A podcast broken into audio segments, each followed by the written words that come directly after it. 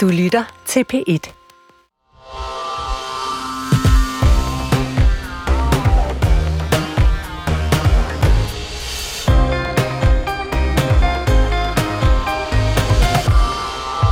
Flere partier i øh, Blå Blok åbner for muligheden for, at de radikale i fremtiden kan være en del af en centrum-højre regering.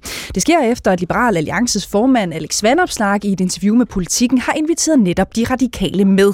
Tanken fik hurtigt opbakning fra Nyborgerligs Pernille Vermund, på trods af store politiske uenigheder mellem de to partier. Og for få øjeblikke siden, så har Pernille Vermund meldt ud, at Nye Borgerlige nu bliver opløst. Det sker, fordi hun mener, at kræfterne i Blå Blok de skal samles. I dagens PET-debat, der spørger vi, har Pernille Vermund ret i, at kræfterne i Blå Blok skal samles? Er Alex Vandopslags radikale drøm urealistisk eller nødvendig for at skabe en stærk Blå Blok som alternativ til en SVM-regering? Og passer de radikale overhovedet ind i den blå familie? Du kan blande dig i dagens P1-debat. Du skal bare ringe ind til os på 70 21 19 19 eller sende en sms, øh, hedder det, til 12 12. Husk bare lige at skrive P1, lav et mellemrum, og så send din øh, besked afsted. Jeg vil meget gerne spørge dig, der lytter med derude. Savner du et blot alternativ til SVM-regeringen? 70 21 19 19, som sagt, er nummeret herind til øh, studiet. Du kan også bare sende en sms til 1212. Mit navn det er Cecilie Lange, og det her det er P1 Debat. Solbjørg Jakobsen fra Liberal Alliance, velkommen til dig. Mange tak. Det er jo din øh, formand, Alex Vandopslag, der nu siger, at han kunne sådan set godt forestille sig at skrive et fornuftigt øh, regeringsgrundlag sammen med det radikale venstre. Prøv lige at sætte nogle ord på, hvorfor er det en god idé? Jo, men der er jo, øh, der er jo behov for, for en ny retning for Danmark. Det tror jeg, der er mange, der er enige om. Vi har en midterregering lige nu, som jeg fornemmer hverken højre eller venstre er særlig imponeret af. Og derfor så vi, der er mange ligheder øh, i vores politik. Vi kan se med, med radikale, der er nogle fælles snitflader, hvor, hvor vi kan samles om noget, vi tænker vil være godt for Danmark. Og, øh, og derfor så synes jeg ikke, at det er særligt kontroversielt, at vi, vi kigger over til radikale og siger, Jamen, der er der mange ting, vi kan blive enige og... om. Viser det sig, at vi kan være et alternativ til, at Mette Frederiksen bliver statsminister, hvor vi kan lave noget klar borgerlig politik, jamen så er det ikke noget, vi vil udelukke. Og alligevel anser mange jo det her for, for en lidt overraskende øh, melding fra, fra øh, Liberal Alliances Alex Vandopslag. Prøv lige at sætte nogle ord på, hvilke konkrete ting er I enige med det radikale venstre om?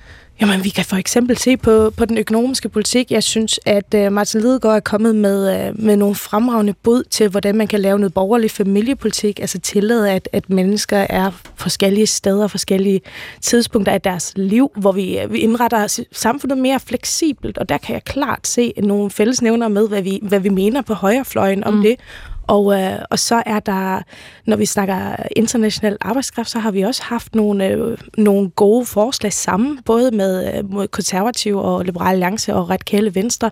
Så jeg finder klart nogle, nogle ligheder er i... Er du der, hvor du siger, Solbjørg Jacobsen, at der er flere ting, øh, øh, der binder jer sammen, end der skiller jer ad?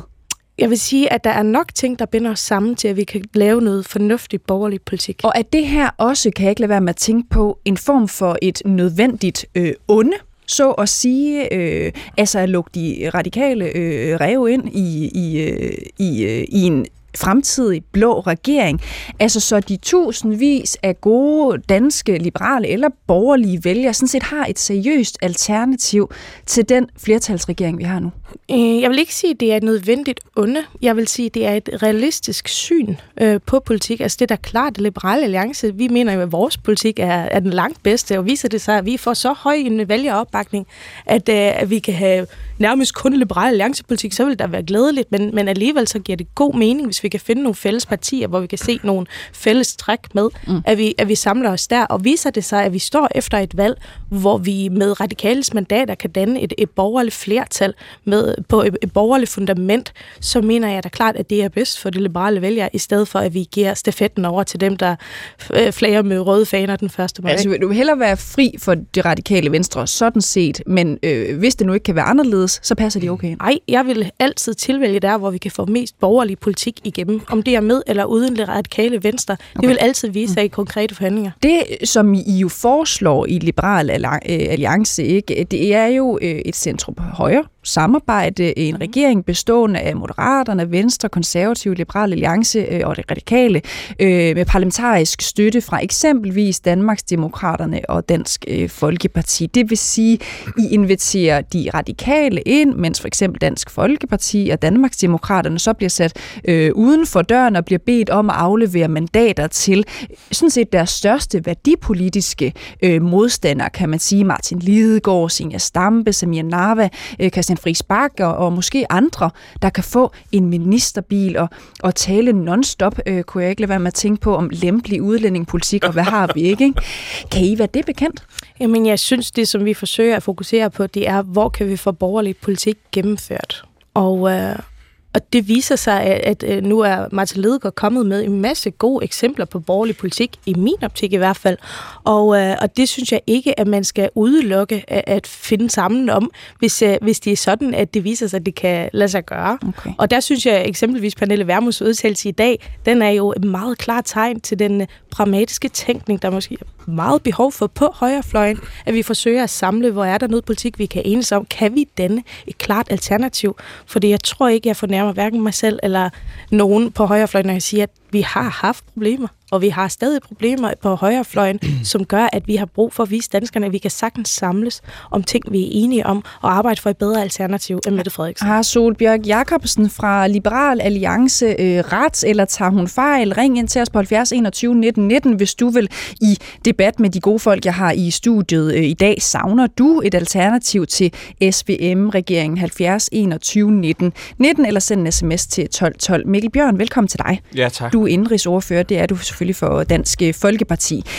Ja. Øhm, vil I lægge øh, mandater til, at Senior Stampe eller Samia Narva, de kan sætte sig i en dejlig ministerbil, øh, Mikkel Bjørn? Nej, det kommer vi ikke til på nogen som helst øh, vilkår. Jeg synes, jeg synes, det siger øh, godt nok meget, at Liberal Alliance åbenbart synes, at de har mere til fælles med radikale end med Danmarksdemokraterne og Dansk Folkeparti i forhold til at føre borgerlig politik. Det er der vel ikke nogen, der har sagt med. Nej, hvis, de, hvis det, de siger, det er, at de vil gerne have radikale ind i regering, og så kan Danmarksdemokraterne og DF eventuelt være parlamentarisk grundlag for den regering. Det, de også kunne have sagt, det var, at de gerne vil have DF eller Danmarksdemokraterne ind i en regering, og så kunne radikale jo, hvis de havde lyst til det, være parlamentarisk grundlag for den regering. De to ting er dybt forskellige, men man vælger det første, fordi man til synlædende vægter et samarbejde med radikale over et samarbejde med Dansk Folkeparti og Danmarksdemokraterne. Og det synes jeg er grundlæggende bekymrende, fordi radikale er, altså nu bliver der sagt centrum-højre regering her indledningsvis, øh, radikale venstre er ikke et centrumparti. Det ligger ude på den yderste venstrefløj i alt, hvad der hedder værdipolitik. Det er uddannelsespolitik, det er kulturpolitik, det er kirke, det er retspolitik, det er udlændingepolitik, og jeg kunne fortsætte i en uendelighed. Og sige, at man har mere til fælles med et parti, der står helt ude på venstrefløjen på alle de vigtige værdipolitiske dagsordner, mm. end man har med klassisk borgerlige partier som Dansk Folkeparti. Øh, det, synes jeg er, det synes jeg er forkert og, og bekymrende. Ja, du sy- siger, du synes, det er forkert og, og bekymrende. Hvad lægger du i det et eller andet sted? Ikke? For du har jo ret i, man kunne også have, valgt at sige, at det kunne være radikale, der pænt kunne få lov til at stå mm. udenfor og så øh, øh, bakke op om en øh, regering med for eksempel Dansk Folkeparti og, og Danmarks Demokraterne. Hvad lægger du i det fra Liberal Alliance og Alex side? Jeg lægger øh, et ønske om, om magt, måske lidt mere end at kæmpe for det, som man, man selv synes er vigtigt. Og det synes jeg, der er ærgerligt, for jeg synes altid, jeg har hørt nogle andre toner fra Liberal Alliance her tidligere på året. Altså, det er jo sådan øh, ansvar og, og, og, og netop kampen for det borgerlige Danmark som, som, som hovedfokus. Øh, og nu er det åbenbart ministerbiler, der, der vægter over øh, det fokus. Det synes jeg er bekymrende. Mm. Øh, det, det synes Solbjørg øh, Jacobsen fra Liberale Alliance, er det lidt underligt, at I lige pludselig har plads til radikale i en øh, potentiel fremtidig regering, når, når DF og og Danmarksdemokraterne har stået øh, pænt og forsøgt at, at, at samarbejde øh, og er øh, klar højrefløj.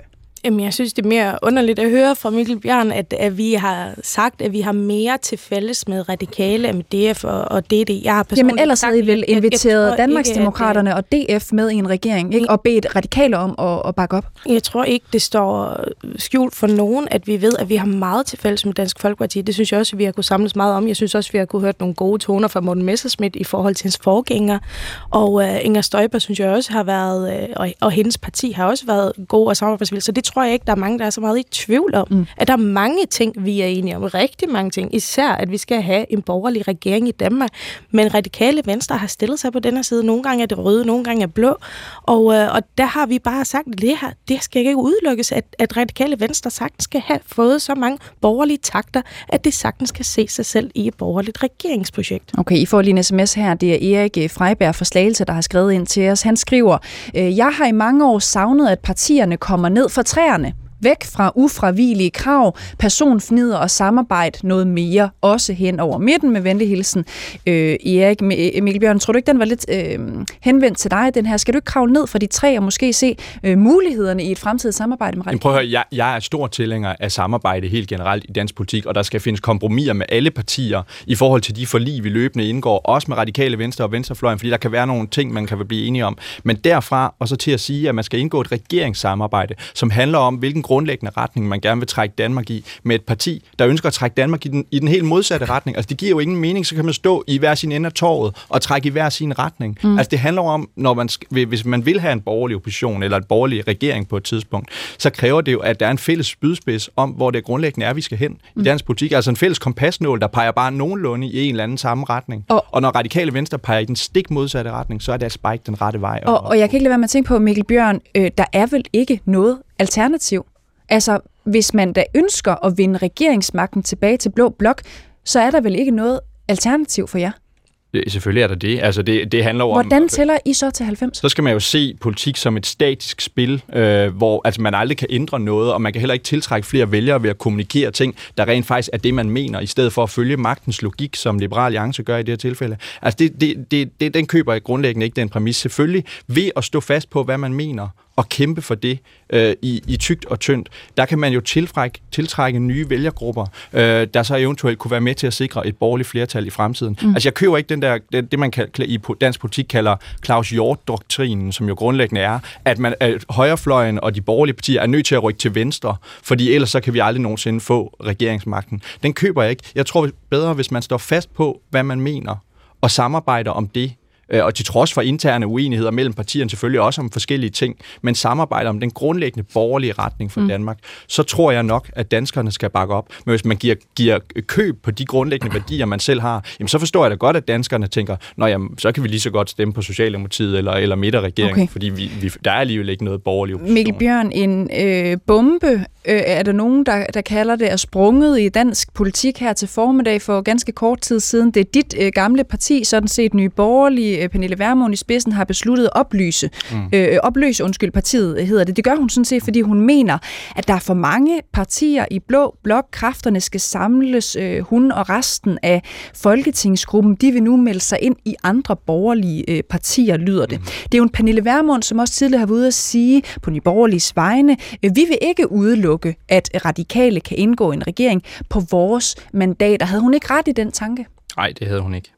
Er der ikke noget i den der tanke om, at vi er nødt til at kravle ned for træerne, som lytteren her skriver, være mere pragmatiske fremadrettet og gå på mere kompromis, hvis vi vil lave et øh, stærkt, blot ja, alternativ? Jeg er stor kom- tilhænger af kompromis. Jeg er heller ikke tilhænger af at sidde op i et eller andet træ og råbe og skrige. Det synes jeg heller ikke, der kommer noget godt ud af. Det er, godt, er det ikke det, man gør, når man siger, at man hellere vil dø, end at øh, lægge mandat til, at Morten, øh, undskyld, at Martin Lidegaard øh, ender som minister, som din formand jo har sagt. Det Messersmith taler ud fra her, det er en grundlæggende, øh, snart øh, flere hundrede års erfaring med radikale i dansk politik. Og alle øh, hvad skal man sige, tilfælde, hvor radikale kommer ind i magtens centrum og får afgørende indflydelse på dagsordner. Det er hvad end det er udlændingepolitik, uddannelsespolitik, retspolitik, kulturpolitik så øh, ender det med katastrofe. Mm. Og derfor, så ud fra den erfaring, så er det en rigtig dårlig idé at prøve en, en, en gang til at se, nu skulle det nu lykkes denne gang. Det tror jeg grundlæggende ikke på, at så, det kommer til. Så her tog Pernille Vermund altså fejl, hvis man spørger dig. Er hun stadig velkommen i Dansk Folkeparti? Øh? Hvis hun det, synes, det har, at det er... Det, det rangerer slet ikke på mit bord, så det har jeg ikke noget med hvad, at gøre. Hvad synes du egentlig? Fordi der er jo, I har mange ting for, til fælles, ikke? Du har arbejdet tæt sammen med hende øh, tidligere. Mm. Der er mange ting, der harmonerer, for eksempel når det kommer ja. til, til udlændingepolitik. Er hun velkommen, synes du, øh, i Dansk Folkeparti? Bare hvis det står til dig. Men, men det står slet ikke til mig. Ej, altså, derfor vil jeg mærkværdigt af mig at udtale mig om det. Jeg har haft et rigtig godt samarbejde med, med Pernille, både øh, i, i min... Har Morten Messersmith også det både, Ja, det er klart mit indtryk. Helt okay. afgjort mit indtryk. Ja. Både i min tid i Nye Borgerlige, og også efter jeg har skiftet til Dansk Folkeparti. Pernille er en utrolig utrolig dejlig person, og også en grundlæggende borgerligt menneske, der kæmper for rigtig mange af de, af de øh, rigtige dagsordner. Øhm, men det betyder jo ikke, at jeg ikke kan være grundlæggende uenig med hende i forhold til den her vurdering specifikt, i forhold til, om det er fornuftigt at lade radikale indgå i en regering. Inden vi byder velkommen til resten af panelet, så byder vi lige velkommen til, øh, nu skal jeg lige se her, det er Tobias, der har ringet ind til os. Øh, Tobias Amitsbøl, velkommen til dig. Ja, goddag. Ja, goddag Tobias. Der var lige nogen, der var ved at kløjs i det. Jeg, jeg håber, øh, alt er godt i, i din ende. Ja, alt er godt. Ja, det, det er jeg glad for at høre. Hvad er dit øh, indspark til debatten i dag? Går du og savner en SVM-regering, eller undskyld, et alternativ til SVM-regeringen, og synes du, at radikale passer fint ind i den blå familie? Øh, nej, det var det korte svar. Altså, min vinkel til det her, det er, at jeg har meget svært ved at forestille mig en øh, blå regering med de radikale, øh, forstået på den måde, at øh, deres øh, klimapolitik i de radikale er øh, rimelig ekstrem i forhold til, hvad jeg tænker, at de fleste andre borgerlige partier. Ja, så hvis du skal se det her for dig, så er du måske i hvert fald ikke så interesseret i, at de radikale får øh, synderligt meget indflydelse på, på klimaområdet, eller hvad? Nej, Nej, altså jeg synes, det er vigtigt, at vi har mad på bordet, end at øh, en traktor ud på landet, der kører på batterier. Mm. Og, og hvad så med nogle af de andre ting, som vi kender radikale for, for eksempel en lempelig øh, udlændingepolitik, øh, og sådan et, et øh, ja, nogen vil, vil kalde det et humanistisk øh, syn på, på flygtninge indvandrere, øh, for eksempel. Hvad tænker du om det? Ja, det, det har ikke, det har ikke så meget at sige til. Nej. Okay. Jamen ved du hvad, øh, Tobias, bliv endelig øh, hængende, og så prøve at, at, og se, om du får noget ud af de øh, svar, du kommer med, øh, eller de, de spørgsmål, du, du stiller her. Solbjørg øh, øh Jacobsen, altså en lytter her, der ringer ind til os og mener ikke, at det her det ser særlig realistisk ud på grund af øh, klimapolitik. Ja, men altså det er helt klart, at klimapolitikken, der synes jeg også, at radikale på nogle punkter har, har adskilt sig. Og øh, jeg hørte en, øh, en debat med Stinus Lindgren, for lige at tage noget af, hvad jeg har hørt radikale selv har sagt, og, øh, og udlændingepolitik bliver også nævnt. Og øh, der ved de jo også godt, at der, hvor radikale stiller sig anderledes, end hvad højrefløjen gør, mm. og også Socialdemokratiet og Venstre stiller sig, der ved de også godt, at de ikke kommer til at, at kunne sætte hele dagsordenen på de emner der. Så det synes jeg også øh, viser en, fleksibilitet fra radikale venstre side, at når de siger, at deres udlændingepolitik, de ved det godt, der, der er hverken opbakning i Liberale Alliance eller i Socialdemokratiet til det, så de ved de godt. Og det øh, bliver jo formentlig øh, et af de spørgsmål i hvert fald, som kommer til at fylde lidt, hvis man ja, kommer der, igen. der hvor jeg synes, at vi også kunne komme Vi snakker jo om, hvad er mulighederne? Hvorfor er det, vi skal gøre det her? Vi kan jo se, at regeringen, jeg synes faktisk, at regeringen havde en utrolig god ambition om at frisætte den offentlige sektor, at faktisk give et godt alternativ til borgerne. Og jeg kunne godt lide, hvad de sagde.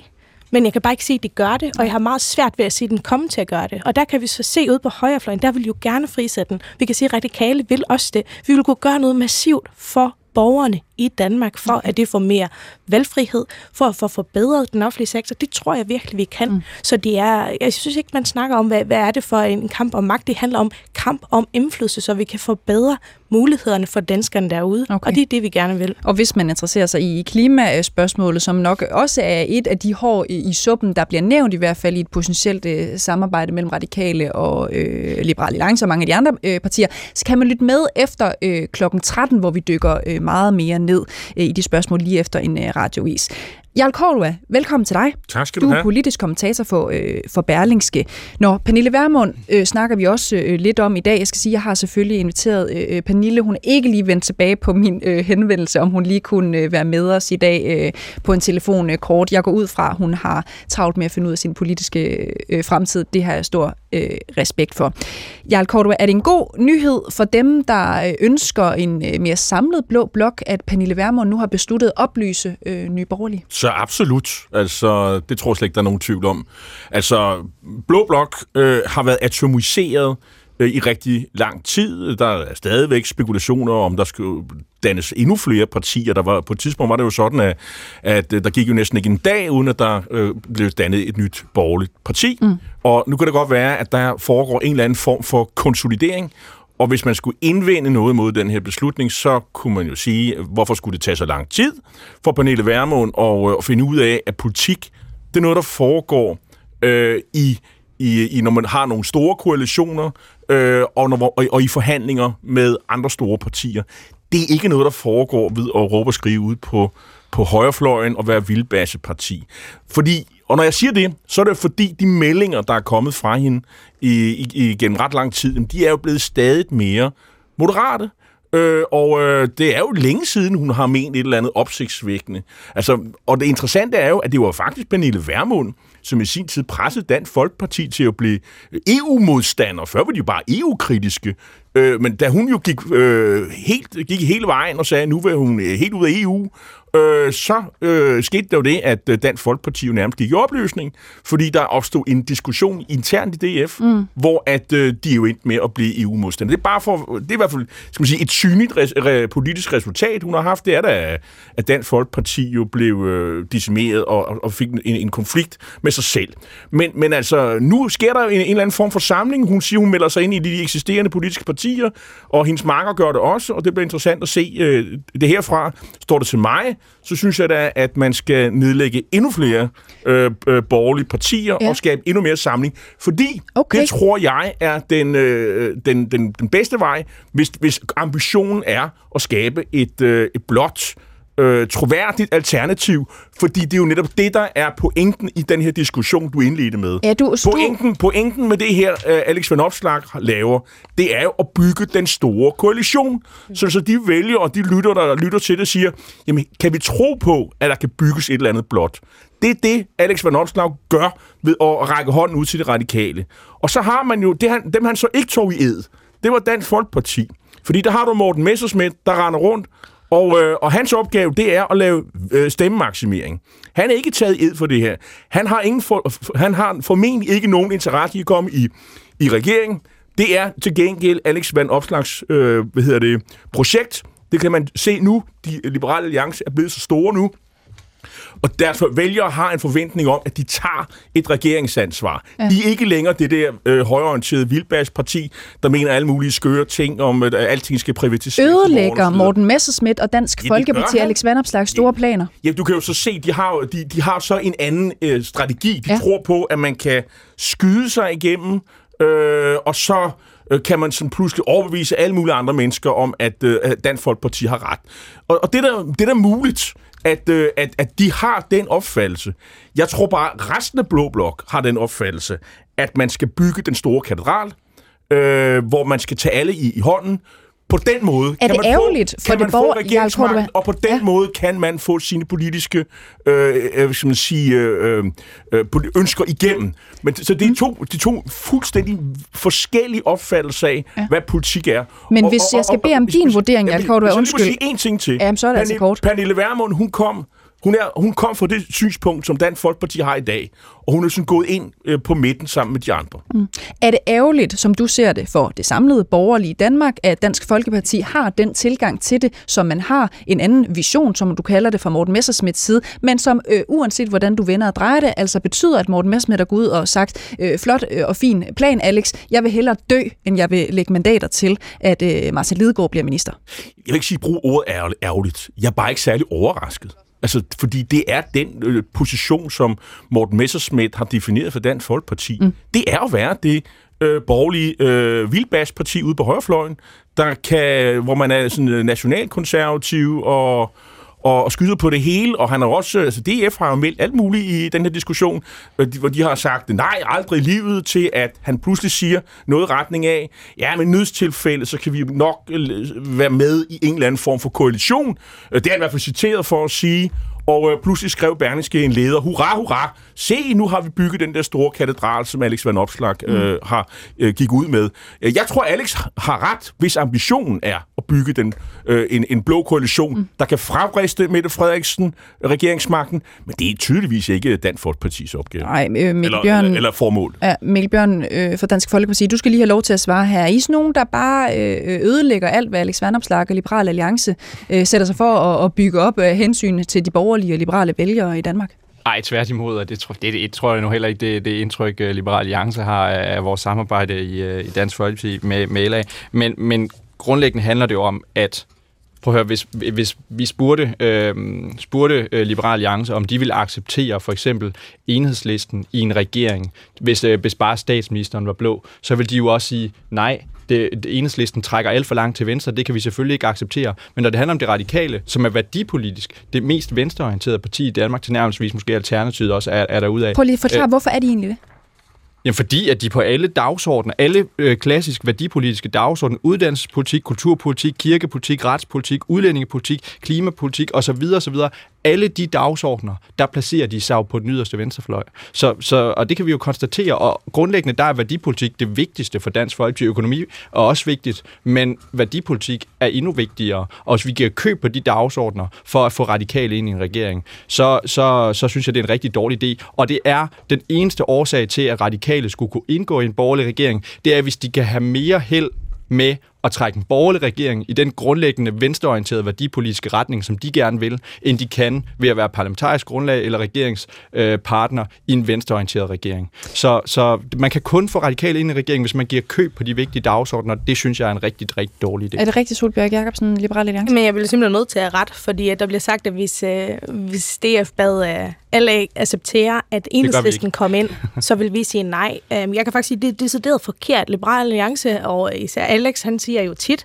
at hvis enhedslisten vil føre Liberale Alliances politik, jamen så var mm. han også villig til at samarbejde med dem, fordi de handler nemlig om at få så meget af sin egen ja, politik så adgangsbilletten er ligesom, om radikale venstre vil føre Liberale Alliances det, det, det, det, det, det, det, vi kan se nu, at der er ja, mange snitflader du, der. Ja, der er, der er mange okay. snitflader, hvor man kan se, at der er noget god, et godt alternativ, ja. hvor vi kan samle nogle partier, hvor vi kan samle en vision om et borgerligt mm. projekt, et borgerligt regeringsgrundlag, og det er det, vi er åbne mm. for. Thomas Roden, velkommen til dig. Mange tak. Du er næstformand i Region Hovedstaden øh, øh for Radikale Venstre, øh, selvfølgelig. Mm. Er I villige til det i Radikale Venstre, Thomas Roden, altså øh, blive kommet med i en regering, og så føre Liberal Alliance politik frem? Jeg tror alle, og det tror jeg også godt, Liberal Alliance ved, at det er jo selvfølgelig et kompromis, hvor man tager og giver, når man skal lave den slags konstellationer. Og jeg synes egentlig, at det her det er en, øh, en debat, der er god at have, og, og, og den hånd, der bliver ragt ud for Liberal Alliance i forhold til at afsøge mulighederne for samarbejde, synes jeg er meget positiv. Jeg ser jo sådan lidt på det, at dansk politik er i opbrud de her år. Altså sidste gang, der gik Venstre til valg med den mærkesag ikke at gøre Mette Frederiksen til statsminister.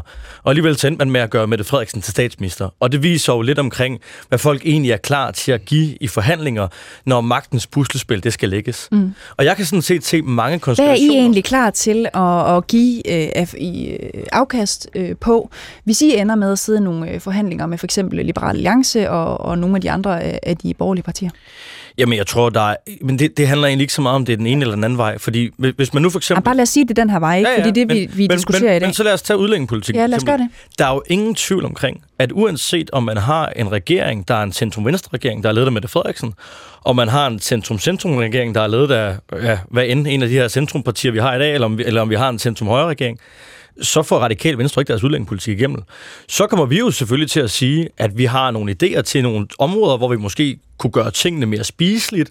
Øh, øh, man kunne for eksempel se på, giver det mening, at når man skal optjene ret til statsborgerskab, så det at øh, arbejde i netto, det gør, at man, øh, eller have et, et arbejde, det gør, at man ligesom tjener, tjener op til at blive statsborger, men hvis du læser til læge, så, så har det ingen indflydelse på, om du får ret til statsborgerskab.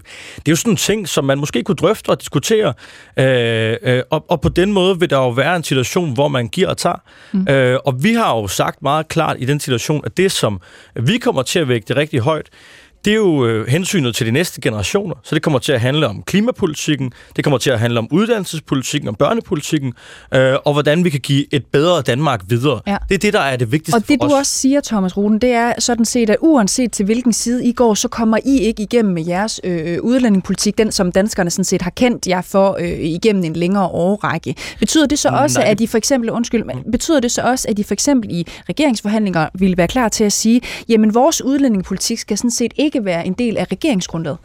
Jamen, altså, du kan jo ikke få... Altså, der, der har jo aldrig været en regering i Danmark, der har baseret sig fuldstændig på det radikale venstres udlændingepolitik. Mm.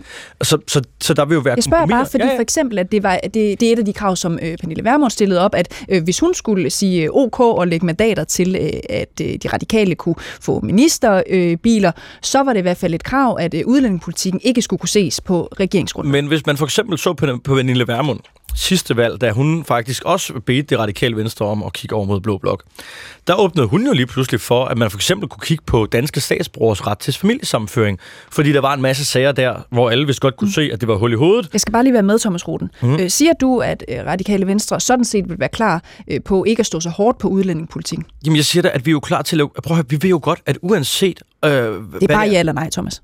Jamen ja, altså, jamen, jamen, det, det, det der er fuldstændig åbenlyst, at vi ikke får hele vores udlændingepolitik igennem.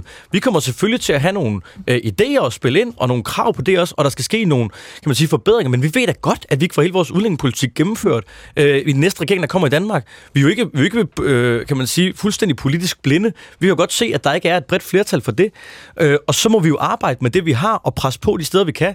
Men uanset om vi peger på Mette Frederiksen, eller øh, Lars Løkke Rasmussen, eller Troels Lund, eller hvor det der ender hen, så får vi da ikke hele vores udlændingepolitik igennem. Det vil vi da udmærket godt. Mm. Christian Friis Bak, din, øh, din øh, kollega fra Radikale Venstre, ja. han har været ude og skrive på sociale medier i dag, sådan lidt som en respons øh, fra, øh, eller undskyld, øh, respons til Morten Messersmith fra mm. Dansk Folkeparti.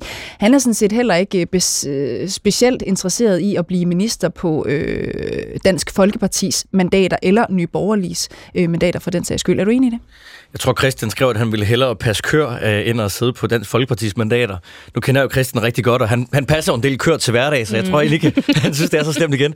Men, men, men jeg må sige, jeg, jeg tror også, man skal tage øh, den her analyse lidt bredere. Altså, jeg synes, det som Alex Vanderslag gør lige nu, er meget, meget klogt. Også fordi, at der kan jo komme forskellige situationer efter et valg. Øh, og jeg tror, hvis man vil have en blå blok, som både Lars Løkke Rasmussen og Troels Lund kan se sig i, så er man nødt til også at stille op med nogle alternativer. For eksempel alternativ til Dansk Folkeparti, der bliver mere og mere yderliggående hele tiden, og sværere og sværere at samarbejde med.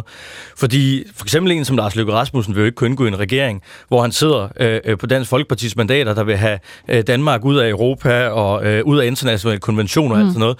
Så jeg tror også, hvis man skal gøre blå blok, kan man sige, mere spilbar i forhold til nogle af de øh, blå partier, der er i regeringen lige nu, øh, så øh, er det radikale venstre fornuftigt i den sammenhæng. For eksempel i forhold til Dansk Folkeparti, der har været på en, kan man sige, kurs, hvor at de øh, ja, er blevet mere og mere vilde i, i mange af deres udmeldinger.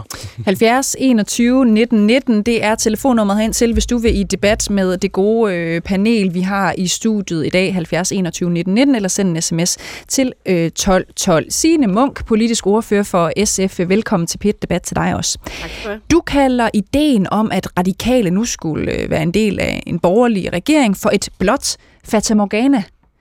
Hvad betyder det? Jamen, det betyder, at øh, nu har jeg stået og lyttet lidt til debatten her. Altså, man kan jo høre, at øh, de politiske uoverensstemmelser, de er ret store, og de er jo også ret fundamentale. Når øh, Thomas han nævner de områder, som er vigtige for radikale venstre, så er det jo også nogle områder, der er vigtige for SF. Klimaet. At børnene får det bedre. At vi har et ordentligt og godt uddannelsessystem. Og det mener jeg, at øh, vi kan levere på i den rød-grønne blok. Og i modsætning til et teoretisk tænkt eksempel, og en selvfølgelig spændende debat her, så har vi jo i praksis bevist det, at vi kan levere for klimaet, for børnene og for uddannelse. Det gjorde vi i den periode, hvor vi havde et forståelsespapir fra 2019 til 2022. Og derfor så øh, er mit store håb jo, at øh, når Radikale Venstre er færdige med at diskutere det her, at øh, de ser, hvor vi kan gøre det bedste for Danmark, og det, det mener jeg, at vi kan i den rød-grønne blok. Mm. Ser du det ikke som et tegn på, altså når radikale vender sig mod det borgerlige Danmark, blå blok, at de måske er kommet frem til den øh, konstatering, at de kan ikke få så meget øh, igennem med jer, for eksempel i SF og resten af blå blok, som de kan med blå blok? Altså, jeg har simpelthen ikke øh, set de konkrete øh, eksempler på, at, at det skulle være rigtigt. Og, og tager man de områder, som er vigtige for, øh, for, for både SF og Radikale Venstre, altså klimaet, børnene, uddannelse, man kunne også øh, øh, kigge øh, på, på udviklingspolitikken for eksempel, eller, eller andre dele øh, af, af velfærdsområderne udover det. Altså, øh, så er det jo der, der kan levere. Så vi har vist, øh, at vi godt kan levere. Mm. Vil du blive skuffet? Jeg ved godt, øh, selvfølgelig er professionel, og du er politiker og alt muligt andet, men, men, men I går jo også op i det, ved jeg, jer som sidder og her øh, langt det meste af jeres øh, tid og liv til, til det her projekt. Vil du blive skuffet, hvis dine gode gamle venner i Radikale Venstre, de blev en fast etableret del af Blå Blok og indgik i en blå regering? Ja, jeg vil blive skuffet i den forstand, at jeg jo øh, mener, at øh, vi kunne levere en god og rimelig retning øh, for Danmark ved at arbejde sammen i den rød-grønne blok. Altså, da vi øh, leverede minimumsnummeringer for børnene, så gjorde vi det i fællesskab med Radikale Venstre i sidste periode. Jeg er svært ved at se, hvordan man får flere pædagoger ud øh, i vores daginstitutioner, hvis man også skal spare 100 milliarder i statsbudgettet, som Liberal Alliance går ind for. Mm. Jeg er svært ved at se, at man når nogen vejen på klimaområdet, når for eksempel Liberal Alliance ikke engang er en del af klimaloven, og, kun snakker om kernekraft på det område. Eller Dansk Folkeparti, der er jo helt åbenlyst imod en CO2-afgift for landbrug. Jeg er svært ved at se, at man leverer mere i blå blok, blå blok på vores uddannelsesområde, når de jo øh, lige er blevet enige om sammen med regeringen, at man skal skære i SU'en. Altså, så, øh, så jeg ville synes, det var så ærgerligt for alt det, vi kan sammen. Mm. I SF, Enhedslisten, Radikale Venstre, Socialdemokratiet, øh, som vi har vist, øh, vi kunne i sidste periode. Ja, og du, du får lige først øh, lov til at svare, Thomas Roden, og så er det øh, Solbjørg Jacobsen fra Liberal Alliance øh, bagefter.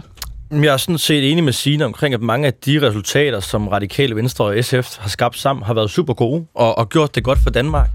Grunden til, at, øh, at, at jeg egentlig ikke har lyst til, når der bliver ragt en hånd ud for Liberale Alliance, bare slå det ned, det er fordi, jeg kan også godt se nogle takter i den. Altså, øh, Alex Vandopslag, jeg, jeg, jeg kan ikke huske om ordet, det var, øh, jeg, jeg tror måske, han sagde noget i retning af, at, at hvis det radikale venstre kom ind i en blå koalition, så kunne de ligesom få lov til at gå amok på klimaet. Øh, så var der nogle, øh, nogle muligheder der. Det var ja. i hvert fald en dør, han åbnede for, ja. at, at, at der kunne komme nogle ret store han sagde vist ordret, at Martin Lidegaard Radikale kunne få lov til at give den fuld gas. Ja, fuld gas, øh, det var det. Det var fuld gas, det var ikke nok. Og, og, og, og det synes jeg jo er en spændende udmelding. Og, og som jeg ser dansk politik lige nu, så er der rigtig mange ting, der er i opbrud. Og jeg har svært ved at vurdere, øh, øh, når, når valgmatematikken ligesom er gjort op en dag, øh, det tror jeg, der er mange, der har på nuværende tidspunkt, om der, hvor vi kan få mest af vores politik igennem, det er noget, der hedder centrum højre, eller centrum centrum, eller centrum venstre, eller hvordan alle de der konstellationer er. Mm. Og der tror jeg bare, det er egentlig meget klogt, i stedet for at forære sine mandater væk til en eller anden given person på forhånd, så at sige, vi er sådan set åbent til at forhandle bredt, og det, det kommer til at handle omkring, det er vores politik. Den ser sådan her ud. Og vores, øh, øh, kan man sige, ambitioner, det er, at vi kan lave ting, der gør noget i forhold til den næste generation. Ja, Solbjørg Jacobsen, politisk ordfører i Liberal Alliance. Øh, Signe Munk øh, fra SF har ikke store øh, øh, forhåbninger og stor tiltro til jeres øh, øh, fremtidige samarbejde. Hvad siger du til det? Nej, vi står også på meget forskelligt ideologisk fundament, så det er også forståeligt. Det er der, hvor jeg synes, man... Øh man går lidt forkert der, når man siger, at man ikke ønsker, at det, børnene får det bedre, man ikke har en vision om, om bedre uddannelser. Jeg tror, at de fleste partier drømmer om, at samfundet skal være bedre, at vi skal, vi skal udvikle det til det bedre. Der, hvor uenighederne er, der, hvordan kommer vi derhen? Og der er det bare typisk for, for SF og for, for Venstrefløjen, at der skal mm. kastes mere penge. Og der ser vi så, at der er behov for nogle strukturelle strukturelle løsninger, altså helt store forandringer, så vi virkelig kan få noget mere ud af penge. Ikke bare beskatte borgerne endnu mere, men måske endda give dem en skattelæelse, og så også for, for indrettet vores sektor bedre. Og der er det bare, jeg synes, radikale leder til at, at være enige med visionerne, som både SF og Liberale Alliance er enige om. Altså visionen er vi mm. enige om, men at hvordan kommer vi derhen, det kan radikale godt se sig selv i okay. på borgerlig fløj. Jarl Kortua, øh, politisk kommentator fra Berlingske. Blot Fata Morgana øh, bliver det kaldt her for sine Munk fra SF. Har hun ret i det? Ja, det synes jeg øh, faktisk, hun har, fordi øh, jeg ser lidt det her som sådan en, øh, en turban, der er faldet lidt ned hos de radikale. Øh, øh, øh her Alex kommer ud med ud med den her melding, fordi det gør pludselig, at vi snakker om de radikale. De, det er der faktisk ikke rigtig nogen, der har givet i, i rigtig lang tid, siden de sagde nej tak til at sidde med i SVM-regeringen, den her mindre regering, hvor de jo ellers naturligt hørte til. Det vil i hvert fald mange øh, mene. Øh, og pludselig taler vi om de radikale igen, fordi Alex Vandopslag har det der behov. Men de radikale har jo øh, det er i hvert fald min iagtagelse, i, med enkelte undtagelser jo været ret fast forankret i rød blok siden øh, 1993, hvor man sagde farvel og tak til Poul Slytters øh, regering. Og der har de jo sådan set været. Og i mellemtiden har de jo også skiftet vælgerne ud til at være meget venstreorienteret. Altså alle de bliver meningsmåler, der, der sidder og kigger på, hvem er de radikale vælgere, jamen de er alle sammen venstreorienteret. Altså vil de øh, radikale øh, vælgere radikale, bare spise... I øh, gamle, I gamle dage, altså før 90'erne, der havde de radikale, der havde de radikale jo faktisk en kerne af borgerlige vælgere. Altså må jeg minde om, at Pia Kærsgaard og hendes mand engang var radikale. Christian Tulsendal og hans familie, eller ikke måske ham selv, men hans familie var radikale. Der var faktisk borgerlige øh, mennesker derude, der stemte på de radikale, fordi de havde ikke alle de her øh, Vogue-synspunkter, som, som fylder øh, meget i dag. Mm så derfor, så spiller man lidt, eller Martin Lidegaard vil gerne spille den der rolle. Det er jo en rolle, de gerne vil spille, når de er i opposition. Øh, knap så meget, når de sidder i regering, men når de er i opposition. Og op til valgene, der vil de radikale gerne ligne sådan nogen, der kan gå til begge sider. Deres problem er bare, at den position er nu overtaget af Moderaterne. Okay. Det er der, hvor de står. Og øh, så derfor er det sådan lidt... Altså, jeg ser det lidt som om, det er øh, LA's behov for at spille den der, vi skal være øh, den, vi skal i stedet for øh, Venstre, der, som, som sidder i regering, og de konservative, som ikke rigtig tage, kan tage øh, som sige, stafetten op, så er det Alex Vandopslag presset hviler på at skabe den der brede koalition. Og så har vi den her snak, men politisk, så må jeg jo bare sige, det kommer også frem i dag, der er jo, det er jo ikke til at se fællesmængden mellem Dansk Folkeparti og og, og, og, og de radikale. Jeg, jeg kan i hvert fald ikke se det, udover at man mm. bakker op om demokratiet og, og, øh, og, ikke, og ikke har tænkt sig at lave revolution i, i landet forløbet, så kan, så kan og man stemme også for finansloven. Ellers har jeg svært ved at se, hvad, hvad de to øh, partier kan være så meget enige om. Mm, Mikkel Bjørn fra Dansk Folkeparti, og så er det Thomas Ruten bagefter. Jeg ved ikke lige, hvor Jarl har fra Pia skulle have, have været medlem af de radikale. Der tror jeg... Det stemte, stemte på radikale venstre. Nej, det ved jeg, det tror jeg men, altså ikke. Men det er sådan en kendskærning. Slå op i historiebøgerne. Men, men, men, øh, men jeg vil sige, at Jarl har fuldstændig ret i, at der er ikke nogen, øh, der er ikke nogen fælles, hvad politisk fællesmængde mellem det radikale venstre og Dansk Folkeparti. Og derfor giver det ikke mening for os og øh, skulle tale om en regeringskonstellation, hvor vi skal være enten regeringspartner eller parlamentarisk grundlag for en regering, hvor det radikale venstre er med. Altså det giver ikke mening. Hvis man er to partier, der står i hver sin ende af det politiske spektrum og trækker i hver sin retning, så kan der selvfølgelig godt være nogle nuancer af små dagsordner, hvor man kan finde kompromiser i forskellige forlig og sådan noget. Men at indgå en regering med hinanden og trække i hver sin retning, det giver grundlæggende ikke mening. Nej, og så, og så er I så villige øh, til, at det sådan set er øh, Socialdemokratiet, i hvert fald i den konstellation, de så øh, ønsker at sidde på regeringsmagten øh, i uanet år nej, fremad tid. nej, men, men så forstår ikke. jeg bare ikke helt, hvad alternativet er. Ja, alternativet er da, at vi skaber en borgerlig opposition, der kommunikerer borgerlig politik til danskerne på en måde, som de kan købe ind på, sådan at vi rent faktisk kan genskabe men, og Men med hvilke partier, Mikkel øh, Bjørn? Fordi Venstre øh, skal jo ikke hjem, de skal videre. Det, det ved vi. Ja, var det ikke den tidligere formand, der sagde det? Nu har jeg hørt lidt andre toner fra, fra den nye. Så Venstre håber, kommer hjem, regner du med? Ja. Det, det, det håber jeg, at de gør. Mm. Ja. Okay. Thomas Ruden, du har stået og lyttet med lidt. Nå, men jeg er jo enig med Mikkel Bjørn i, at fængselsmængden mellem det radikale venstre og Dansk Folkeparti er, er meget begrænset. Det er vel nærmest de to partier i, i Folketinget, der har den, den mest begrænsede øh, fællesmængde. Øh, men det er jo heller ikke sikkert, at det nødvendigvis er en borgerlig konstellation, der indeholder begge partier. Øh, jeg ser det også i høj grad som om, at hvis man skal i borgerlig blok øh, gøre sig spilbar i forhold til Moderaterne og Venstre, øh, så bliver Dansk Folkeparti mere og mere en udfordring, fordi de går mere og mere ud på en yderfløj, og der kan det være interessant øh, øh, og, øh, og spille det radikale venstre ind i stedet for. Men alt det her bliver jo også meget, kan man sige, sådan øh, tænkte eksempler, fordi der vil jo være en dag, hvor at øh, der ligger et valgresultat, og så kan de her ting jo kan rykke rundt, og man må bare sige, øh, hvis man så det sidste valg, jeg tror ikke, der var nogen i, der, i deres vildeste fantasi, havde forestillet sig, hvordan det skulle spille sig ud bagefter. Og jeg kunne også godt forestille mig, at der kom nogle konstellationer efter næste valg, man heller ikke kunne forestille sig. Mm. Og der tror jeg bare, det er meget vigtigt for vores parti at sige, vi er sådan set åbne på de der forskellige konstellationer. Det, det handler om for os, det er, hvordan for en politisk indhold, vi kan få ud af det. Lad os lige prøve at byde velkommen til øh, Jesper, som har ringet ind til os. Jesper Mølgaard, som vist nok øh, er ude og, og køre ved Lillebæltsbroen. Øh, eller hvad, Jesper? Ja, jeg er lige på motorvejen og, mellem øh, Esbjerg og København. Og forhåbentlig med håndfri, ikke? Jo. Og det er, det er jeg glad for. Jesper, hvad er dit indspark til debatten, vi har i dag? Jamen, jeg vil jo sige, jeg synes jo, det er jo en... Altså, jeg har, alt, jeg har været meget stor tilhænger af den her regering over midten, fordi at jeg tænkte, nu, nu tør den gøre noget, nu tør den altså, øh, lave nogle store, brede kompromiser, som der kan være sådan samlende i dansk politik, men det virker jo mest som om, den bare har været bange for, altså bange for alle kernevælgere. Altså, den, den tør ikke rigtig lave rød politik, den tør heller ikke rigtig lave, lave blå politik eller grøn politik for den sags skyld. Øhm, så jeg synes, jeg synes det, er en, det er en meget spændende udmelding af, af, af vandopslag, og jeg synes også, det er en moden, en moden udmelding, altså lidt i stil med, med som, som Jarl Korto lige var, var inde på, men, men Paul Slytter, der jo sagde, at jo, men jeg er konservativ, men jeg er jo ikke så konservativ, det gør noget. Altså, den måde, at, at, at nu kan vi få noget mere pragmatisme i dansk politik, fordi det, det, er, jo, altså det er jo i alle spørg- undersøgelser, så er det det, vælgerne efterspørger. Mm. Altså, øh, nu, nu, nu siger man... Jesper, Mikkel, undskyld, Mikkel øh, ja. hvis du vil sige det ikke, øh, stemmer du øh, normalt blåt eller rødt? Øh, jeg stemmer mest rødt normalt. Okay, spændende. Jesper, hæng, Ja. ja. hæng lige på en gang, og så sender jeg den lige videre til øh, Mikkel Bjørn fra Dansk øh, Folkeparti, som jo egentlig ikke er helt øh, enig med dig, Mikkel Bjørn. Du markerer.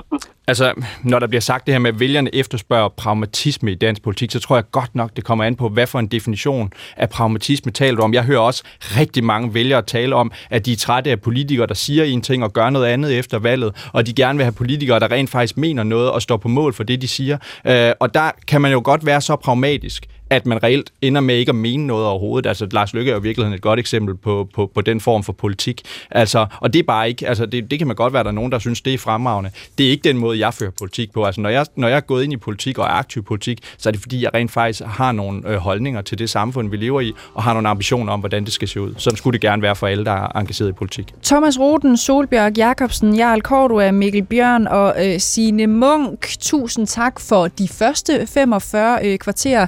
Det var rigtig øh, spændende. Vi dykker ned i klimaspørgsmålet på den anden side af en øh, radiovis, øh, så bliv endelig øh, hængende, hvis du interesserer dig i det. 70 21 19 19, det er telefonnummeret herind til, hvis du har indspark.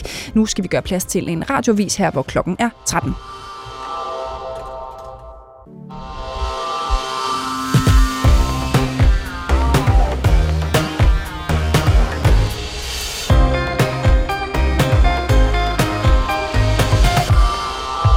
Flere blå partier øh, åbner for muligheden for, at de radikale i fremtiden kan være en del af en centrum-højre regering. Det sker efter Liberal Alliances øh, partiformand Alex Vanopslag i interview med Politiken netop inviterede de radikale med. Og tanken fik altså hurtig opbakning fra Nye Borgerliges Pernille Vermund på trods af store politiske uenigheder med netop de radikale. Men for få øjeblikke siden, så har Pernille Vermund altså meldt ud, at Nye Borgerlige bliver opløst. Det sker, fordi hun mener, at kræfterne i Blå Blok skal samles. I dagens P1-debat, der spørger vi, passer de radikale overhovedet ind i den blå familie? Og hvor kan radikale egentlig få mest grøn politik igennem? Hos Rød eller hos Blå Blok? Du skal blande dig i den her debat, og det gør du ved at ringe ind til os på 70 21 19 19, eller ved at sende en sms til 1212, 12 12, så skal du bare lige huske at skrive P1, lave et øh, mellemrum, og så sende din besked afsted. Savner du et blot alternativ til SVM-regeringen, og hvem kan egentlig bedst løse klimakrisen, tror du? Er det blå blok, eller er det rød blok? 70 21 19 19, eller sms ind til 12 12. Mit navn, det er Cecilie Lange, og det her, det er P1 Debat. Signe Munk, politisk ordfører for SF. Du er stadigvæk med os her i studiet, øh, heldigvis ikke. Alex Vandopslag, han har jo sagt, at hvis radikale vil øh, være med i en blå regering, så skal Martin Lidegaard bare have lov til at give den fuld gas med øh, klimaet og sine ambitioner på det område. Øh, hvad tænker du egentlig om den udmelding? Så øh, tænker jeg, at øh, overskriften lyder godt. Den konkrete politik øh, tror jeg ikke på er særlig klimaambitiøs. Altså, Liberal Alliance er et parti, hvor en af Alex Vanopslags første formands øh, beslutninger var, at de ikke skulle være en del af den danske klimalov, som jo sætter rammen for, at man skal levere nogle, nogle løsninger. Partiet er heller ikke med, når det handler om, at øh, en øh, sort bil den skal gøres dyrere at købe fra ny, eller øh, melder sig fuldtonet ind i debatten om, at landmændene også skal betale for deres forurening. Mm. Øh, så øh, så jeg, jeg, jeg tror ikke meget på, at det vil udkrystallisere sig i en øh, seriøs klimapolitik, og slet ikke, hvis man skal have opbakning fra Danmarksdemokraterne øh, og Dansk Folkeparti. Nej, det lyder jo alligevel øh, lidt øh, som om, at Martin Lidegaard i hvert fald får friere tøjler til at definere den grønne politik, hvis han så går med til at, at indgå i en øh, regering og tage sine mandater øh, med. Øh, har radikale, hvis vi tager seriøst, at det er præmissen, har radikale så i virkeligheden bedre muligheder for at komme i mål med deres klimapolitik i blå blok end øh, med jer i rød blok? Nej, fordi virkeligheden viser jo noget andet. Altså, øh, SF og Radikale Venstre har et rigtig godt samarbejde på klimaområdet. Vi mener mange af de samme ting. Og øh, det, jeg mener, vi kunne gøre i det rød-grønne øh, samarbejde, det er jo, at vi slår pjalterne sammen, presser på for hurtigere klimahandling, også i de forhandlinger, vi måtte og skal have med Socialdemokratiet om at samle øh, rød-grøn blok øh, igen. Man skal jo bare lige huske på, at før 2019, der sad der en blå regering, og det var en blå regering, som smed klimamålene i skraldespand, hvor LA fik indrømmelser på finansloven, så der kom flere og større dieselbiler. Altså historikken, hvordan virkeligheden er, viser jo bare, at grøn politik, den bliver ført øh, over i den rødgrønne blok. Men det er jo lidt bagudskuende nu, øh, det der sine Munk, ikke? fordi det kan jo godt være, at der sker mange ting, som du også lige selv var inde på øh, i dansk politik. Måske har Liberal Alliance også fået et lidt andet og mere moderne syn på, på klimapolitikken. Erkender øh, blankt, at Martin Lidegaard har en masse gode visioner på det område, som Alex Vandopslag jo sådan set byder velkommen. Jamen, så må vi jo høre, hvad det er for nogle visioner, fordi det er jo ikke nok, når man skal forhandle et regeringsgrundlag, at man siger, du havde nogle dejlige visioner, det har du også, men ingen ved, hvad pokker de visioner er, og ingen ved, hvad pokker det bliver konkret politik. Hvis vi bare tager et nyere eksempel, så LA er ikke engang med i den aftale, der er lavet om at stille flere vindmøller og solceller op i Danmark. Altså sådan en, altså sådan en mursten i, når man skal bygge den grønne øh, øh, øh, omstilling, det er LA ikke engang med til. Altså så man må bare sige, og der er bare lidt langt fra, fra talerne til virkelighedens mm. verden. Jeg, jeg vil bare sige, vi, vi står et relativt alvorligt sted i forhold til klimaforandringerne, i forhold til at skabe troværdighed om dansk klimapolitik. Og der, der troede jeg bare, Thomas, i Radikale Venstre, at det var så afgørende for jer, at klimaområdet, at der blev skabt sikkerhed for en mere ambitiøs grøn politik, at I så vil holde fast i det røde-grønne samarbejde. Og, det, og jeg håber, når I er færdige med den her snak her, at I også kommer derhen igen. Fordi den her diskussion er spændende. Jo. I slutningen af dagen, så er det jo de politiske beslutninger, der er de vigtige, også på klima. Det er jo det, ikke? Men Signe Munk, øh, Rød Blok har jo heller ikke leveret øh, på klimadagsordenen overhovedet. Så, så i hvad i alverden får dig til at, at tro, at, at I kan lukke radikale ind, hvis øh, radikale er øh, ambitiøse og siger, at der skal i hvert fald ske noget vildt, der skal ske noget nyt? Om det er jo lovet ret forkert, at vi ikke har leveret øh, på den grønne omstilling. Hvis man bare lige ser, da vi havde øh, hvad hedder det, øh, samarbejdet fra 2019 til 2022, så fik vi Danmarks første bindende klimalov med en 70% målsætning i 2030.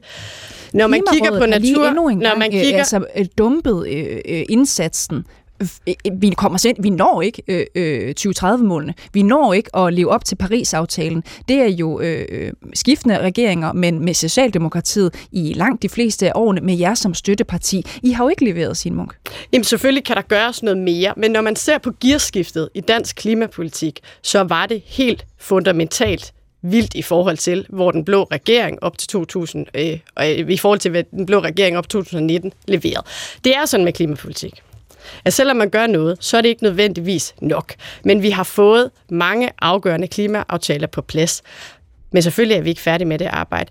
Det her, og den her diskussion om, hvordan man skal lave politiske samarbejde, den handler om, hvilket politisk fundament står den grønne omstilling bedst på. Uomtvisteligt står den bedst på det, på det røde-grønne øh, samarbejde. Og det kan man jo også se, når man ser, hvilke partier, der er med i de klimaaftaler, der bliver lavet. Der er SF og de radikale med i de fleste.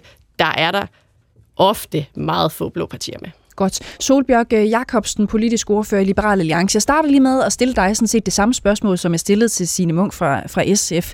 Øhm, har radikale venstre bedre mulighed for at komme i mål med deres klimadagsorden hos øh, jer i LA, resten af Blå Blok, øh, i forhold til i Rød Blok? Det mener jeg helt bestemt. Vil du skruer lige op øh, øh, for dig, sådan at folk kan høre, hvad du siger? Jamen, det mener jeg jo helt bestemt, og nu får vi godt nok nogle hug her ved siden af mig i forhold til, at, at ikke have nogen klimapolitik overhovedet. Jeg synes, at vi, der, det er berettiget hug i forhold til, at vi var sent ind til at komme med noget reelt politik på banen. Det vil jeg gerne give øh, sin, sin fuldstændig ret i. Alex Vandomslag har også selv været ude at sige, at vi skulle have været med i den der klimalov. Øhm, når man kigger på, hvordan de her løsninger skal løses, så er det med teknologien, og det er også med at rette op på den markedsfejl, at CO2, det er jo slet ikke indregnet i regnskaberne. Og det er jo det, som vi gerne går ind for. Vi, er, vi går meget gerne ind for, at forureneren øh, betaler.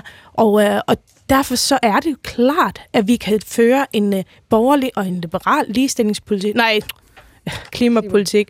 Og der, hvor, øh, hvor jeg især synes, at, at det beviser, at det røde, det er mere at snakke om det, og at se ud, som om man gør det. Det er for eksempel, når man laver den nye flyafgift, og så bruger det at provenyet på at lave en ældrecheck. Altså, hvad, hvad er det for noget? Er det sådan nogle pyntefjer, man bruger, fordi man siger, at man er bedre på klima? Eller skal man gøre noget reelt? Og så siger senere også, at vi kun har atomkraft. Ej, det er jo forbudt at overhovedet overveje det i Danmark.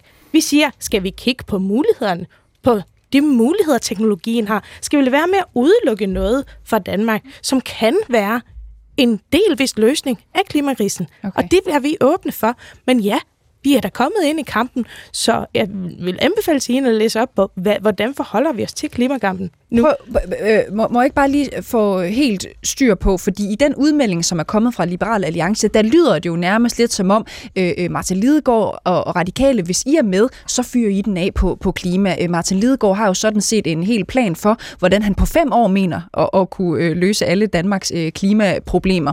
Æ, får han lov til det? Er det din øh, fornemmelse, at så får Martin Lidegaard, en som har øh, interesseret sig for klima i mange, mange år, så får han lov til at føre lidt øh, andet på den, og så, så følger I med? Altså, Altså, hvad man vil få lov til i nogle regeringsforhandlinger, det har jeg, øh, tror jeg, alle ved ikke mandat til at fortælle lige her. Men, øh, men det er da klart, at radikale har haft en klar grøn profil, synes jeg i hvert fald, og, øh, og vi er åbne for det forslag, det har, på samme måde, som vi kigger på alle mulige andre. Nu bliver det meget gjort op med, at, at klimakampen vil spille med ben, og DF står her og opponerer. Men hvis vi kigger på Blå Blok lige nu, i forhold til, hvordan Blå Blok har set ud i et godt stykke tid, så kan vi se, at Liberal Alliance går ud og kigger, er der nogle muligheder om fællesflader og borgerlig politik. Vi kan se konservative tager godt imod, vi kan se radikale tager godt imod, vi kan se Danmarksdemokraterne kigger, nå, det kunne da sgu da godt være. Venstre har fået en ny formand, som siger, at de er ikke nødvendigvis, at vi skal videre. Nye Borgerlige vælger simpelthen at opløse sit parti, fordi de tænker, der er brug for, at vi fokuserer på, at vi samler blå blok. Så ja, DF står ved siden af mig her og opponerer, men overordnet, Altså selvfølgelig skal man have håb, når man arbejder for en vision. Overordnet ser det bedre ud, og ja, der er bedre anledning til håb, end der har været i rigtig lang tid i Blå Blok. Okay, reaktion fra dig, Signe Munk fra SF? Jamen, jeg vil bare gerne høre et konkret eksempel fra Scholbjerg på, hvad det er Liberal Alliance vil give radikale venstre på klimapolitikken, som de ikke kan få i et samarbejde i Rød-Grøn Blok. Hvis vi skal se fremad på en meget kort tidshorisont, så har vi 2025 klimamål, hvor Radikale Venstre og SF har meldt ud, at de gerne vil hæve dieselafgiften. Er Liberal Alliance klar til det? Jamen, jeg tror, der er mange... Vil, du, vil jeg tror, Solberg, der... hvis I har en alvorlig klimapolitik, så vil I vel nå 2025-klimamålet? Jamen, I hæve dieselafgiften? Jamen, hvis det er, at radikale venstre har nogle øh, forslag, der er gode på klimapolitikken, så tror jeg, at uanset hvem, øh, hvem de støtter, så vil både rød og blå stemme for det. Og nu bliver der bragt ind, at vi arbejder for tungere dieselbiler. Til sidste finanslov, der arbejdede vi for, at det skulle være billigere elbiler. Altså, det, det er altså en anden fløjte, der er på den front, og det synes jeg altså, at øh, vi skal sagtens anerkende, at vi var for langsomme til at komme ja, i den Signe Munk, kommer du ikke også øh, til at... Og, øh, en ting er jo politik, en ting er jo resultater, men en anden ting er jo, hvordan man vil nå frem til de øh, resultater. Og der er du jo markant øh, anderledes end øh, øh, din sidemarker her i studiet, Solbjørg Jacobsen. Så du mener, at, øh, at en øh, vej frem er øh, afgift på, på dieselbiler. Du kan ikke rigtig få et svar fra, fra Solbjerg. Men er øh, humlen af det her ikke i virkeligheden, at Liberal Alliance måske tør øh, at kaste det hele op, øh, satse langt mere på øh, forskning, øh, virksomhedernes egne evne til at løse de her problemstillinger, noget, der rent faktisk kan rykke noget, noget som øh, venstrefløjen ikke har formået? Nej, det er jo øh, hammerne uenig i. Altså, hvis man kigger på, hvor mange milliarder vi bruger til grøn forskning i det her land her, så øh, er øh, SF præcis lige så stolt, som LA burde være.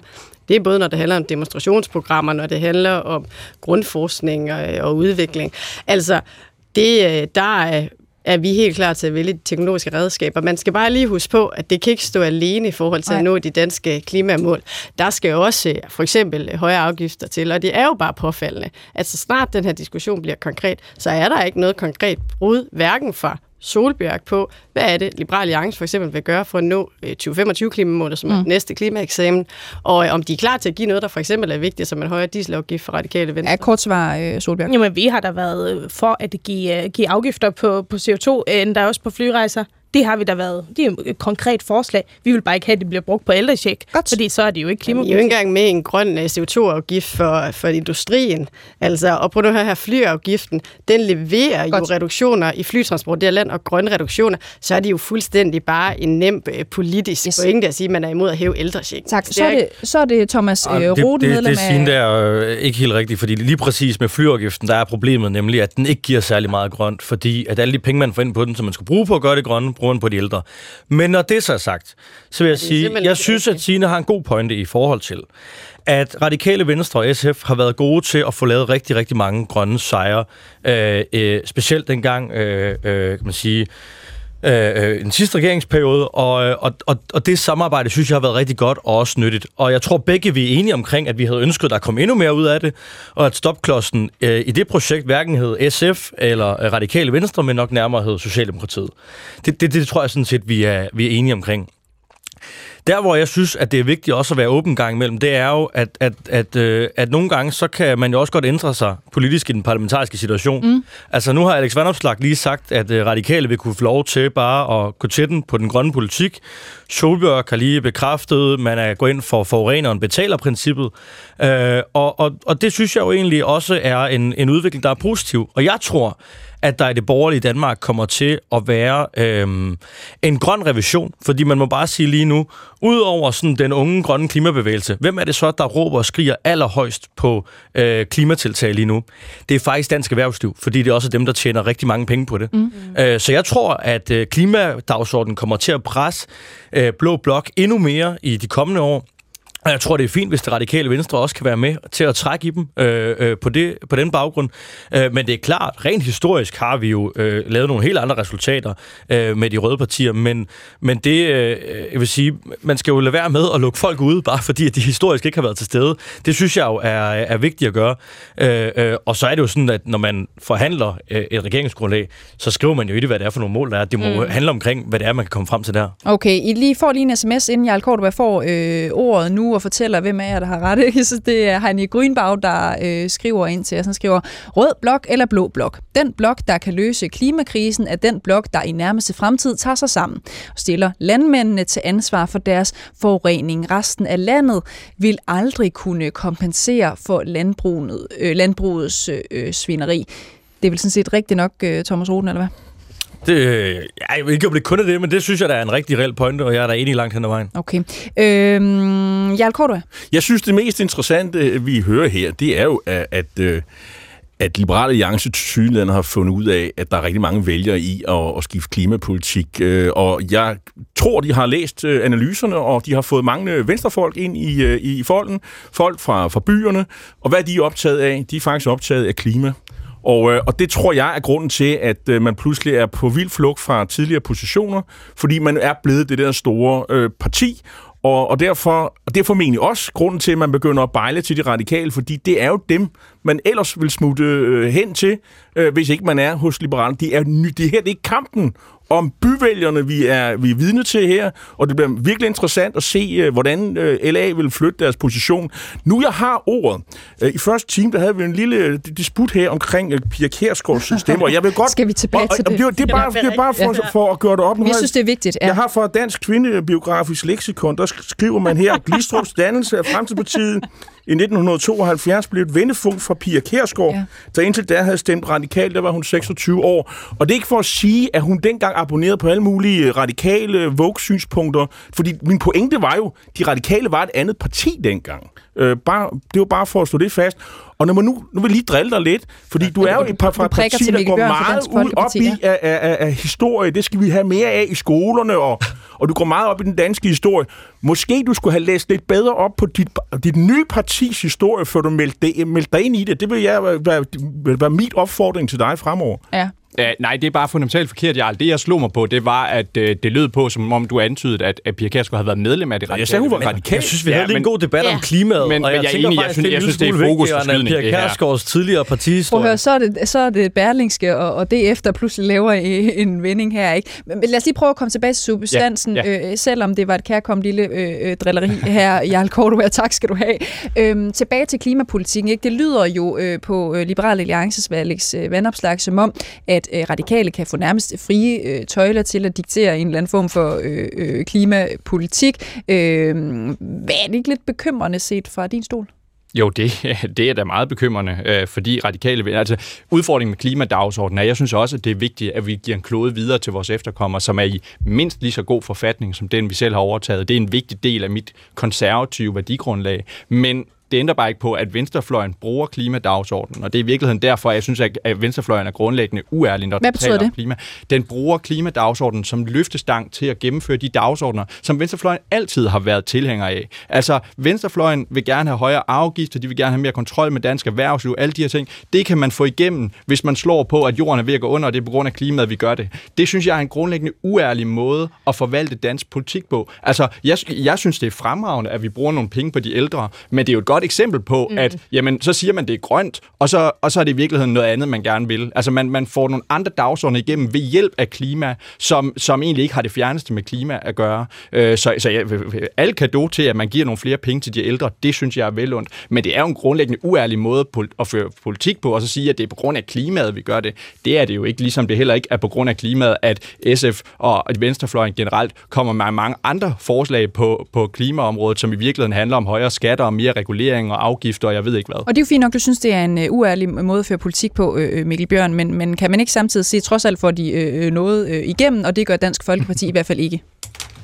Det er klart, at hvis man får noget på igennem... Klimapolitikken, på klimapolitikken. Konkret, jamen, ja. øh, Dansk Folkeparti er bare ikke... Det kommer an på, hvad du gerne vil have igennem, for Dansk Folkeparti er grundlæggende ikke enig med venstrefløjen på klimadagsordenen. Det, det er bare, fordi jeg bliver mærke i, at du, at ja. du siger, at du sådan set gerne øh, vil, og I Dansk Folkeparti gerne vil øh, efterlade en planet til mm. vores øh, mm. børn, i hvert fald øh, som minimum ja. i ja. bedre stand, end ja. da vi overtog ja. den. Hvad, hvad ja. vil I egentlig konkret men, men for det? det? det handler jo netop om ikke at i brug tage nogle klimatiltag, som ender med at gøre større skade end gavn. Og det er det, vi kan se, at øh, venstrefløjen ofte gør ved eksempel eksempelvis at ville altså pålægge landbruget så store afgifter, at man ender med at skubbe dem ud af landet og føre produktionen til, til udlandet, hvor at produktionen er langt mindre CO2-venlig, end den er i Danmark. Ja, altså, det, det har vi er, masser af tal på. Det, det, det, det er faktisk ikke rigtig belæg for at sige jo, det der det er, med Det er fuldstændig rigtigt. Ja. Og det er jo, det er jo den, Nej, det er det, ikke. det er jo den logik, der hersker på venstrefløjen. Det er, at mavefornemmelser er vigtigere end politisk substans. Og det er bare ikke måden, vi fører politik på i Dansk Folkeparti. Ja bare lige til, bare lige til lytterne, der går op i, øh, i fakta, så er øh, dansk landbrug for eksempel cirka lige så øh, klimaeffektivt som alle mulige andre øh, lande. Solberg, alle mulige andre? Hvad er det for nogle alle mulige øh, EU-lande øh, for eksempel. Det passer ikke. De er en lille smule mindre. Det kommer an på, hvad for øh, nogle lande du skubber de,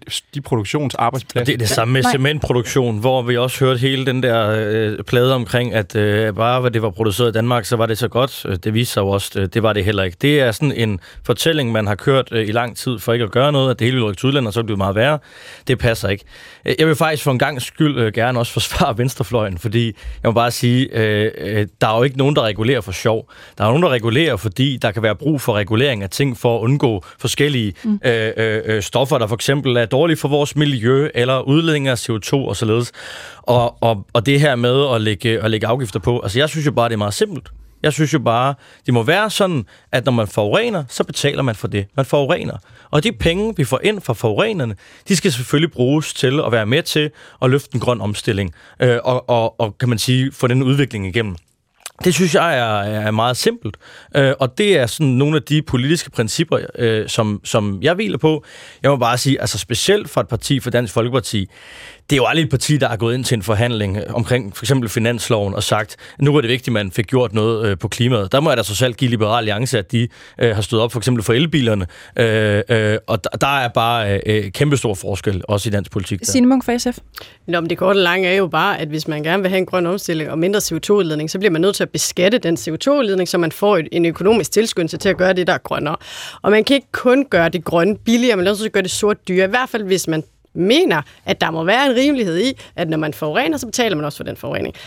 For man skal jo ikke bilde sig ind, at der ikke er nogen, der betaler for forurening. Altså vilkåret er jo lige nu, hvis man tager dansk landbrug, som er det næste, vi skal diskutere en CO2-afgift for, at det er skatteyderne, der betaler for, at landmændene ikke rydder op efter deres forurening. Et godt eksempel er, at vi skal til at bruge vildt mange penge på at redde vores fjorde nu, som er fuldstændig hældt over i gylde og gødning. Og et andet eksempel er jo, hvis man vil nå klimamålene, jamen så skal landbruget indlevere, eller skal vi andre mm. betale for at levere? Ja. Signe Munk øh, fra SF, øh, lige en reaktion på det, der kom fra Mikkel Bjørn fra Dansk Folkeparti tidligere her. Ikke? Altså det der med, at det kan anses som værende en form for uærlig øh, måde at føre politik på, når man øh, siger, at man vil indføre en masse øh, grønne afgifter, men så ser vi eksempler på, at, øh, at pengene så bruges på, på ældre for eksempel. Mm. Øh, hvad siger du til det? Det synes jeg sådan set er, en helt forfejlet kritik. Hvis man ser på flyafgiften, så er det sådan, at det, der giver øh, en klimaeffekt, som man kan regne på, det er, at vi nu lægger øh, en afgift på at rejse øh, med fly. Og det er jo fordi, at flyrejser, de er underbeskattet i forhold til den CO2-udledning, de har, altså at forureneren skal til at betale. At de penge så bliver brugt, nogle af dem på, at der er nogle pensionister, altså de fattigste pensionister mm. her i mm. landet, at de får en højere ældresjek. Det synes jeg da bare er en god kobling i forhold til, at den grønne omstilling jo også skal være socialt rimelig. Var det ikke mere ærligt, hvis man havde smidt det direkte direkte over, altså hele beløbet over i, i forskning, så man for alvor kunne rykke noget strukturelt på klimaudfordringer? Altså, hvis det var sådan, at vi kun finansierede vores grønne forskning ved flyafgiften, så jo, men det gør vi jo ikke. Altså, vi bruger mange milliarder på, på grøn forskning. Så jeg tror, man, det, det der jo sker, som er sådan lidt et behendigt politisk træk her, det er jo ligesom at se uh, flyaftalen sådan isoleret. Det skal man jo ikke. Nej. Og hvis det er det afgørende for radikale venstre, at vi finder pengene til en forhøjelse af ældrechecken i et fremtidigt regeringssamarbejde andet end flyafgift, så gør vi bare det. Så er du for det er ikke det, der kommer til at skille okay. Solbjerg Jacobsen fra Liberal Alliance. Jo, men jeg synes, at Essien, hun kommer meget ind på, hvor er forskellen på, på rød og blå klimapolitik, fordi der bliver sagt her, at uh, den eneste måde, man kan stanse forurening, det er ved at lægge afgifter på. Det bliver jo faktisk, tror jeg, ordret sagt. Og det er jo bare løgn. Selvfølgelig, altså vi skal, vi skal, vi skal simpelthen afslå, afskaffe den her dommedags øh, retorik om, at det, det er den eneste måde. Enten så skal det beskattes ihjel, eller også så skal det ud af landet. Men så bliver nej, nej, en gang. En af Må gang. jeg lige Altså, der er eksempler på folk, der har brancher, der har arbejdet inden for oliebranchen, inden for gasbranchen. De er i gang med at kigge på nu, kan man bruge det samme tankegange til at fremme den grønne omstilling med at lære noget CO2? Altså, vi har været så sent øhm, som i mandags op og besøge Greenport Scandinavia i Hertals, der har gang i en kæmpe øh, tanker om et projekt, der virkelig kan, kan rykke. Og det er jo entreprenørskab. Det er jo folk, der ved noget om, hvordan skal tingene gøres. Det er folk, der ved mere, end vi politikere nogensinde kan komme til af løsninger. Og det er den slags åbenhed for nye fremdrift, nye teknologier, nye løsninger, vi har brug for. Og det er ikke fordi, at ellers så bliver det afgiftet til døde eller noget. Det er fordi, der er penge i det her. Mm, okay. Det er der. Ja, Hvad men tænker så- du egentlig men om jeg det? bare lige Undskyld. Der, jeg, jeg tror, Thomas Roden jeg, jeg, tror, jeg, Radikale jeg, jeg, jeg, jeg synes, det Solberg sagde før omkring forureningeren skulle betale, var sådan et godt princip, så det vil jeg håbe, hun Jamen, vil det holde holder fast jeg i. jo også ved. Altså, men, men det udelukker jo ikke, at vi skal have fundet en måde, hvordan kan jorden fungere, uden at vi er så afhængige af fos- fossile brændstoffer. Og det er og det rigtigt. er nemlig ved udvikling, og det kan vi godt åbne mere op for. Og, og, den, Ja. ja. og den, specielt for et liberalt menneske som både dig og mig, der er den bedste og billigste måde at sikre en grøn omstilling på, det er simpelthen at ved at lade de økonomiske incitamenter tale. Præcis. Og så vil jeg bare sige, at CO2, det er noget, vi beskatter, fordi det er en, en negativ eksternalitet. Uh, det, det er også den måde, hvor at, at man faktisk kan lave den grønne omstilling mest effektivt, mest sikkert og mest billigt på, fordi problemet bliver jo lidt nogle gange, at når vi går over i, at så er det en eller anden teknologi, der skal løse det for os i øh, 2028 eller 2030, så er det jo ikke altid, at den der teknologi lige er klar til aftalt dato, og så når vi ikke vores klimamål. Øh, men, men jeg må bare sige med den her debat, jeg synes jo, det er, det er dejligt, at, øh, at det, det virker som om, at, øh, øh, øh, at partierne byder sig mere til i forhold til den her øh, grønne omstilling og prøver at, at komme mere ind i kampen. Det, det synes vi jo er fremragende i det radikale venstre. Okay, lad os lige byde velkommen til lytter Jens, der har ringet ind til os. Velkommen til dig, Jens. Ja, hej. Hvad er dit indspark til debatten? Jamen, øh, jeg er lidt nervøs for, at øh, Liberale Alliance, de vil gøre nøjagtigt det samme, som Lars Løkke og øh, Anders Fogh, de gjorde i næsten 20 år. At de nedlagde øh, den øh, fantastiske klimapolitik, som Svend Auken gennemførte i 90'erne. Okay. Øh, Og det vil jeg meget gerne have et helt øh, konkret svar på, øh, øh, om det er det, der kommer til at ske. Godt. Ved du hvad, det kunne ikke blive øh, skarpere, end det var, Jens. Tak, fordi øh, du ringede. Hæng lige på, og, og Solbjerg, så kan du lige svare. Jamen, jeg må være ærlig når man siger, at jeg forstår godt øh, frygten, fordi at, øh, det, er da, det er da rigtigt, at Lars Lykke har vendt på en tallerken på rigtig mange ting mange gange. Men øh, Kommer Liberale Alliance til at gøre det samme? ikke alene er der behov for, at vi agerer Kommer Liberale Alliance til at gøre det samme? Nej, det gør vi ikke. Og ikke kun fordi, at, øh, at de vil da være skandale, fordi selvfølgelig skal vi håndtere klimakrisen. Men strategisk vil det jo også være dumt. Fordi, som der blev sagt lige før, alle ved jo, at den her klimakrise skal løses. Hvis man er et parti, der ikke kan se det, og ikke har tænkt sig at handle på det, jamen det er jo politisk selvmål af den værste slags. Det er det jo. Kort, Thomas Roden fra Radikale Venstre. Jamen, jeg kan også bare sige, at hvis det skal ske sammen med radikale venstre, så vil vi sådan set gerne være garanten for, at man får en regering, uanset om det er en, der er på midten til den ene eller den anden side, men der løser de grønne udfordringer, fordi det er det vigtigste, der skal ske øh, for den næste regering i Danmark. Det blev de sidste ord for denne udgave af P1 Debat. Tusind tak for jeres tid, kære gæster. Også tak til jer, der ringede ind. Mit navn det er Cecilie Lange. Der er mere P1 Debat igen i morgen. Tusind tak, fordi I lyttede med. Gå på opdagelse i alle DR's podcast og radioprogrammer. I appen DR Lyd.